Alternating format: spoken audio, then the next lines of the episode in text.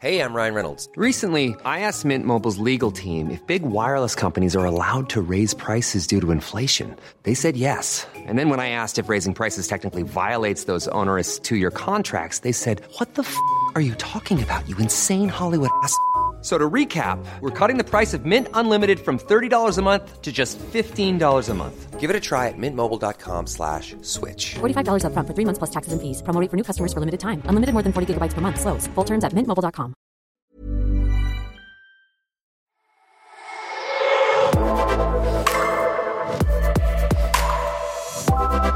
Starting in January, we're excited to bring you into our newsroom with a new weekly podcast. The Deep Dive is your opportunity to hear from writers, talkers, illustrators, editors, and even our own readers and listeners like you. It's a podcast that takes a deeper dive into the stories that matter most to Canadians. Find out how we came up with that idea or how that gorgeous image made it onto the page. Subscribe now to the Deep Dive from the Walrus wherever you get your podcasts, and look out for our first episode in January 2022.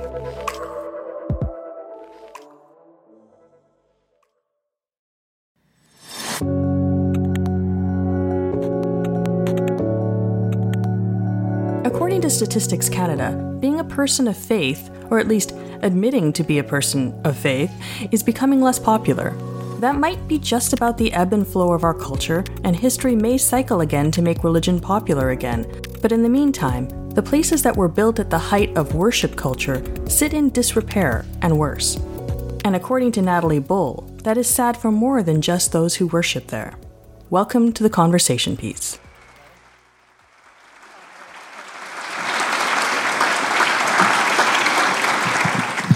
Good evening.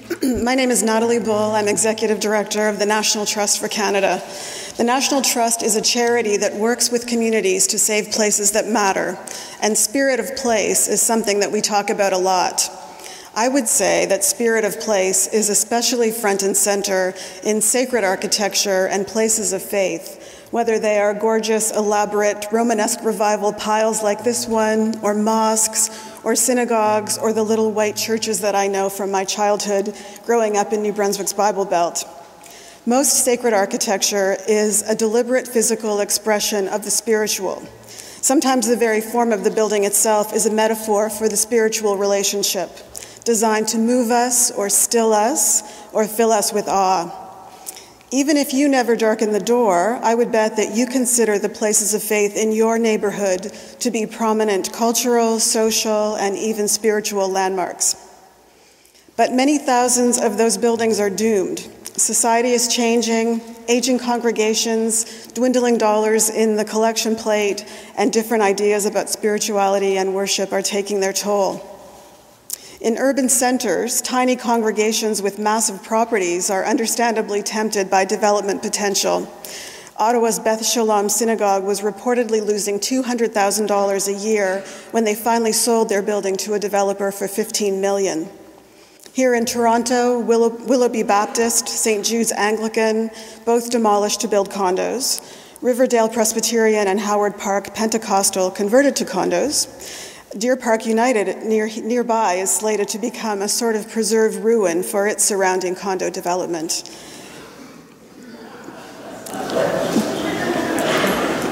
Many more buildings have been lost, converted to other uses, or are in play. Quebec has been the canary in the coal mine, already far ahead of the rest of Canada in grappling with its massive collection of redundant religious buildings. The province, recognizing the importance of those symbolic landmarks to their cultural identity, has already invested almost 300 million in everything from roofs to stained glass to organs. But the pace of closure and conversion is staggering. And the tsunami will only get bigger. Faith groups are the second largest real estate holder in Canada, second only to the Government of Canada itself.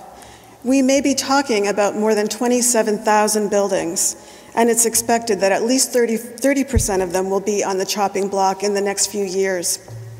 So, for heritage advocates, places of faith are front and center on our list of species at risk. But is it any of our business? I've been told that heritage types should stay out of this crisis, that a preoccupation with saving a church building is a form of idol worship, that the church is really its people, not the building. That makes sense on paper, but it really doesn't square with the emotional turmoil that we see on the ground, and I'll, I'll share two examples. In Newfoundland, parishioners who were seeking heritage designation to protect the historic church by the sea awoke one morning to find that the steeple had been hacked off and pulled down under cover of darkness. After a long and acrimonious tug of war with church officials, they finally lost the rest of the building earlier this year. And in Victoria Mines, Cape Breton, locals are desperately fundraising against all odds to buy and repair their historic stone church rather than see it demolished. More than just landmarks, these buildings carry family memories and meaning and enrich the spiritual experience. And they matter to more than just the faithful. With their soup kitchens, homeless shelters, and space for other charities and nonprofits, places of faith are often invisible safety nets and de facto community centers. In rural Canada, the church building may be the only game in town. As a heritage advocate, I see this broader social impact as an important asset, even a bargaining chip. And I'm not alone. Preservationists in the US have already developed a way to quantify the value that congregations and their building contribute to society. The resulting dollar figure, aptly named the halo effect, typically comes in at many millions of dollars for a single urban congregation.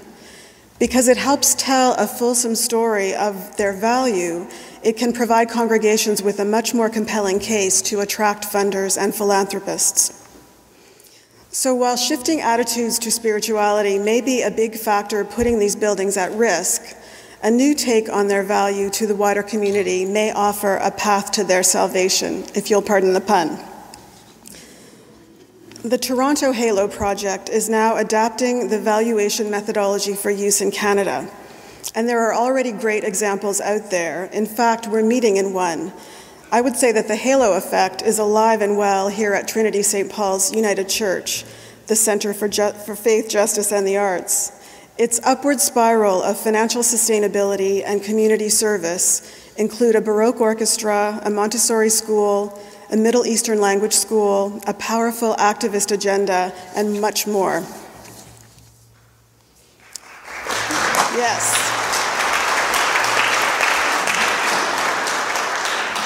Well deserved. Even when a congregation chooses to move on, sale and redevelopment don't have to be a death knell. While condos and climbing gyms may offer an easier business model, what a blessing when a former place of faith can offer a sort of spirituality grounded in community. Think community gardens, food hubs, farm markets, poverty alleviation, affordable housing, and more, with or without a denominational label.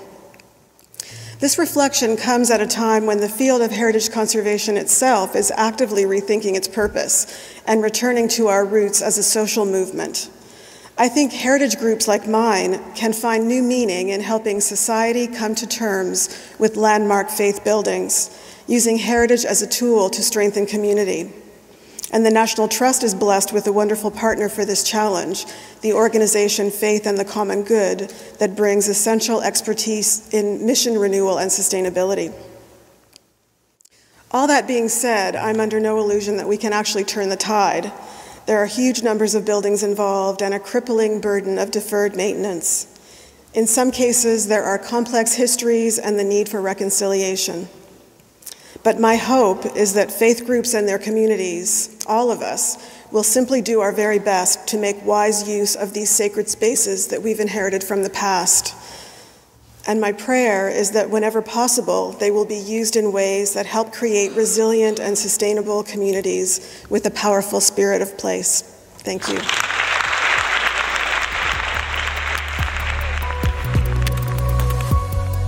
Natalie Bull is the Executive Director at the National Trust for Canada, and she spoke at the Walrus Talks Spirituality in 2016 and she's just one of the over 800 speakers who have wheeled, walked, and webcammed onto a stage at the Walrus Talks.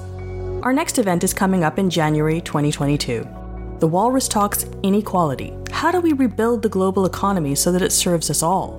Register today at thewalrus.ca/slash events.